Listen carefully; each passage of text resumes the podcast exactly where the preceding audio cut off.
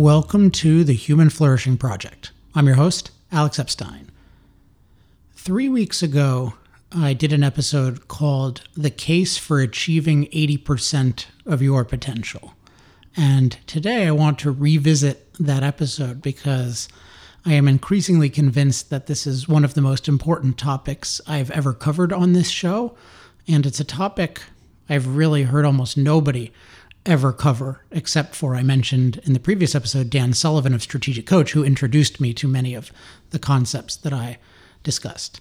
And to tell you why I'm particularly motivated to talk about it, I just want to share with you an experience I had today that was really fun to have. So it's Friday, and on Fridays, in an ideal week, I like to review my week and then plan the next week. If I can't do it on Friday, I'll do it on Sunday. And if I can't do it on Sunday, I'll do it on Monday. But Monday is really rough. I feel like I'm just totally behind, and I do not like planning my week on Monday.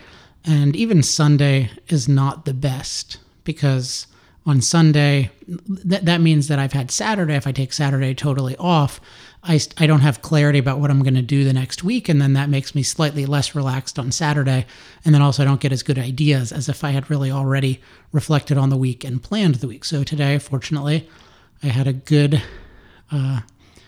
chunk of time to review the week, and I noticed this morning I do something called a weekly review, and this involves the positive focus tool that I talked about, another strategic coach idea that I talked about, I believe, in episode 3. And the idea is that on a weekly basis, I take about the top 10 achievements of the week. And for each one, I say, what is the achievement? Why was it important? How can I make further progress on it? And then what's the very next action? And my own preference is I actually like to do this while walking around. I like dictating it. I record it using the otter.ai app. And then it makes a transcription for me, and then I revisit it, and then I put the action items into my calendar. But one thing I noticed as I was going through my achievements this week is when I looked at the different projects I was working on this week. So working on a revised version of my book, The Moral Case for Fossil Fuels, which is really ending up being a total rewrite and hopefully revolution of it. And then I have a certain secret side project that hopefully I'll be able to talk about in at least the next couple months. And then I have some consulting projects. And then we have certain kinds of sales activities. And I noticed that with each one of these, the difference between where it is now and where it was a week ago is quite dramatic. For each of them, I was really impressed by, wow, I've made so much progress this week. And that was interesting to me, and I was happy about that. I didn't think about it too much at the time. And then later today, I did what I call my daily sheet. So this is a sheet where I talked about this, I think, in episode 2 or episode 1. I take maybe about a dozen different aspects of my life that I like to track and just rate on a scale of 1 to 10 and just see where I am.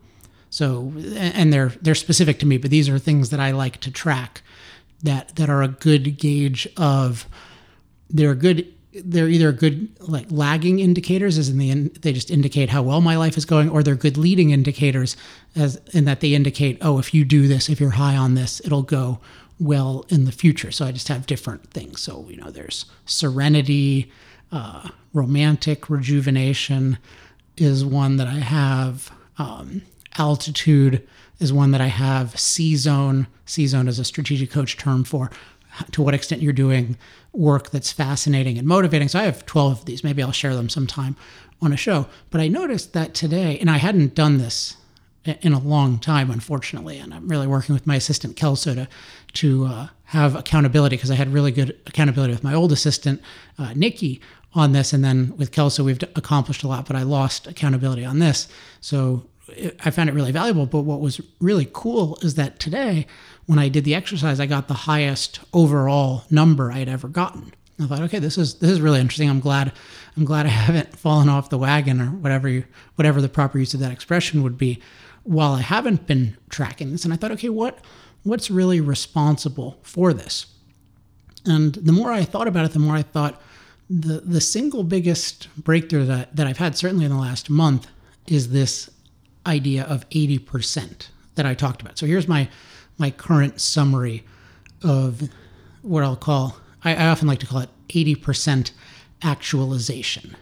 Although the episode was the case for achieving 80% of your potential. And so this is the idea that the way to get the best results on a project in terms of return on time, both in terms of the result you get and the enjoyment you get, you get the best result not by trying to do the project yourself to 100% of your potential, but by dividing up the project into sub-projects in which you and or other people always work to 80% of your potential. So there are a couple of elements. So one is that you're dividing up a project, but then also that you're focused on doing it in chunks of 80% of your potential. So I gave the example of this outline that I'm working on, which is, for me, I outline in very intricate detail. So I have this outline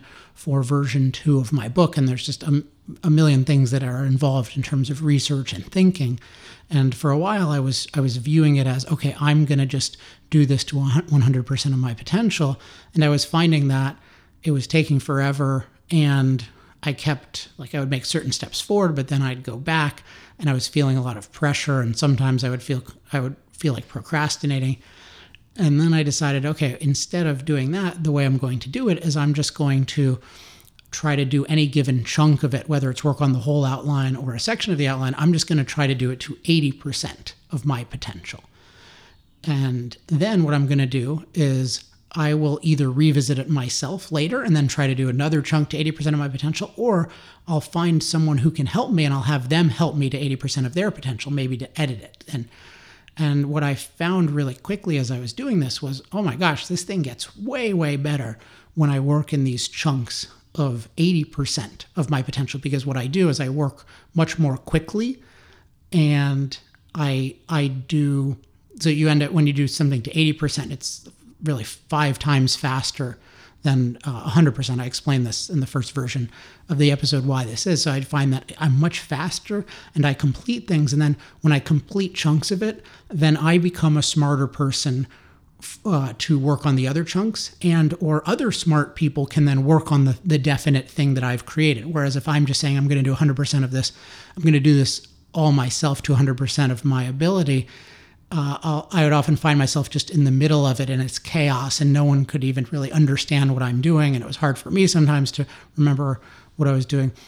And I've just noticed that in every area, I've just started always thinking about what's my next 80%, and thinking about whenever I'm doing work, whenever I'm working on a project, I want to complete some 80% chunk of it. And what's happened then is that I'm making fast progress on all the projects, and I'm able to incorporate other people better, and I myself have a better perspective on things. And I mentioned all of these benefits a few weeks ago, but I'm noticing them more and more and more.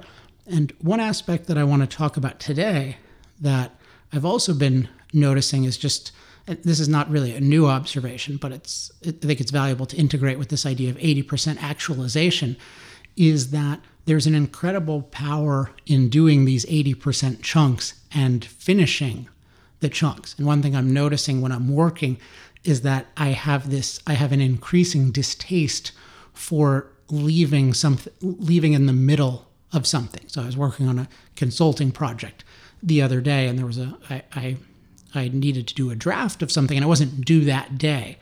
But what I decided is, okay, I'm going to do a full draft. It won't be perfect, but I'm going to complete the draft to 80% of my ability, instead of, let's say, doing half of the draft and then coming back to it later. And then I find, okay, once I do that full draft to 80% of my ability, it totally changes.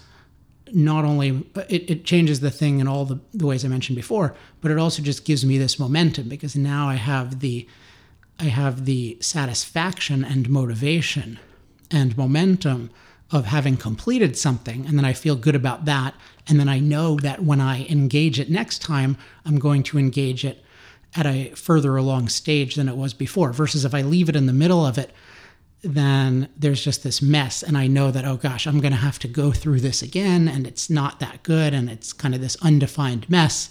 And then am I going to leave another mess? And then that's not going to feel good. So it feels much better to engage with something where I know I've made a significant chunk of progress, and then I'm committed to making another chunk of progress. And maybe the chunk of progress will be smaller than I had hoped, but it'll still be a chunk of progress.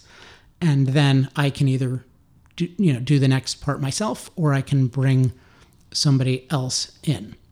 Another dimension of this, which I mentioned before, but just want to emphasize, because I think there's a lot to this idea of 80% actualization, and I don't feel like I've understood all of it, and I'd be really interested in what listeners think, but the psychology of it is definitely profound, because there's something really off about feeling like I have to do this to 100% of my potential. It ends up being a duty, and it ends up putting a lot of pressure on something. And it's really, what does that even mean, 100% of your potential? You never know what it is. So then there's always, if you do something, then you know that you reached your potential. That you never know if you fully reached your potential, but you don't really get credit for anything you do in a certain sense, because it's like, okay, either you've done this perfect, reaching all of your potential, or, and that seems very unlikely, or you did something less than at your potential. So even if you did something great, you didn't achieve your potential. So you could say of Einstein, well, did Einstein fully achieve his potential? Well, you could look at some day in Einstein's life and say, well, yeah, Einstein, you screwed up this day. If only you hadn't done that, you could have come up with another important physics theory. You could have just at least written one more page that was valuable. So think about, with all the valuable stuff Einstein did, he should feel, we want people like that to feel really good about what they do. And we want ourselves to feel really good about what we do. And what this 80% focus is it takes away this idea of I have a duty to do some sort of mystically perfect level. And it really just says, no, I'm going to just see, like, I'm just going to keep doing positive things and see how far it can go. And I'm going to appreciate every time I use my ability. And then I'm going to appreciate the results. And then if I like them, then I can get more. But it's building on a positive versus feeling like, oh, I'm just trying to get to zero. So I'm really curious what listeners think about that. But I think that's one really big reason why it has this experience of enjoyment, because it makes the experience of productivity into a really positive building experience, and takes away this duty to achieve potential. And in fact, actualization, one reason I'm using it is because there's this idea, which I find compelling in certain ways, of self-actualization. And there's this, it's the top idea on Maslow's hierarchy of needs, if you've ever heard of that. And at a Strategic Coach workshop, Dan Sullivan said a couple of times, like, I don't like self-actualization, and he calls it a gap concept, which a gap concept is it's basically one where you can never get too good, because you've defined good as this sort of unattainable thing that you never know if you're there, sort of like 100% of your potential. And so then you're always thinking, oh, I'm not where I need to be. I'm not there. And so he'll think of it as, no, I don't want to self-actualize. I want to self-transform. And he thinks of that as, I'm already where I need to be, and then I just want to expand on that. And I like that a lot. So there's something about self-actualization that I do find quite compelling, which is just that feeling like, okay, look, I have one life, I have a brain, I might have certain specific abilities, and I want to see what I can do with those. And there's a certain satisfaction, but I'm finding more satisfaction rather than feeling like I have to do 100% of my ability, whatever that is, which I really can't know. Versus just saying, no, I'm gonna figure out the most efficient way to work, to use my abilities, which is really in these 80% chunks, and then who knows how far I can get. So I'm getting a lot farther working in 80% chunks than trying to do the projects myself to 100% of my potential. And then what I'm finding is, well, actually, when I work at 80%, the potential is far greater than what I would have conceived as 100%. 5%. So that's what I wanted to share today, a follow-up on this idea. I'm very interested in any success or challenges that listeners are having, so feel free to post on the Facebook page about this, facebook.com/Human Flourishing Project. If you have any questions, comments, love mail, or hate mail, you can email me at alex@alexepstein.com. And to get on the show's mailing list to get updates about the new shows every Friday, go to humanflourishingproject.com. By the way, for those of you who filled out the survey of truly great content, which is I guess you could probably still technically fill it out, but I'm not taking any more of them. I am going to work this week on getting you your results. So it's been a little bit of a wait, but I think it will be worth it. So look forward to that. I'll just send you emails individually. If you don't get one in the next week, then bug me via email. And it's possible that you were one of the few people who filled out something but didn't really fill it out properly, and you didn't actually give any recommendations, but that was only a few of you. So just about all of you should be getting the really good recommendations of other people, and I think that will enrich your life. Those of you who didn't participate in that, maybe we'll have another one in the future, and I'll make sure to do something in the future that will help give you access to truly great content in lots and lots of different fields. Okay, that's it for this week. I will talk to everyone next week. Until then, I'm Alex Epstein. This has been the Human Flourishing Project.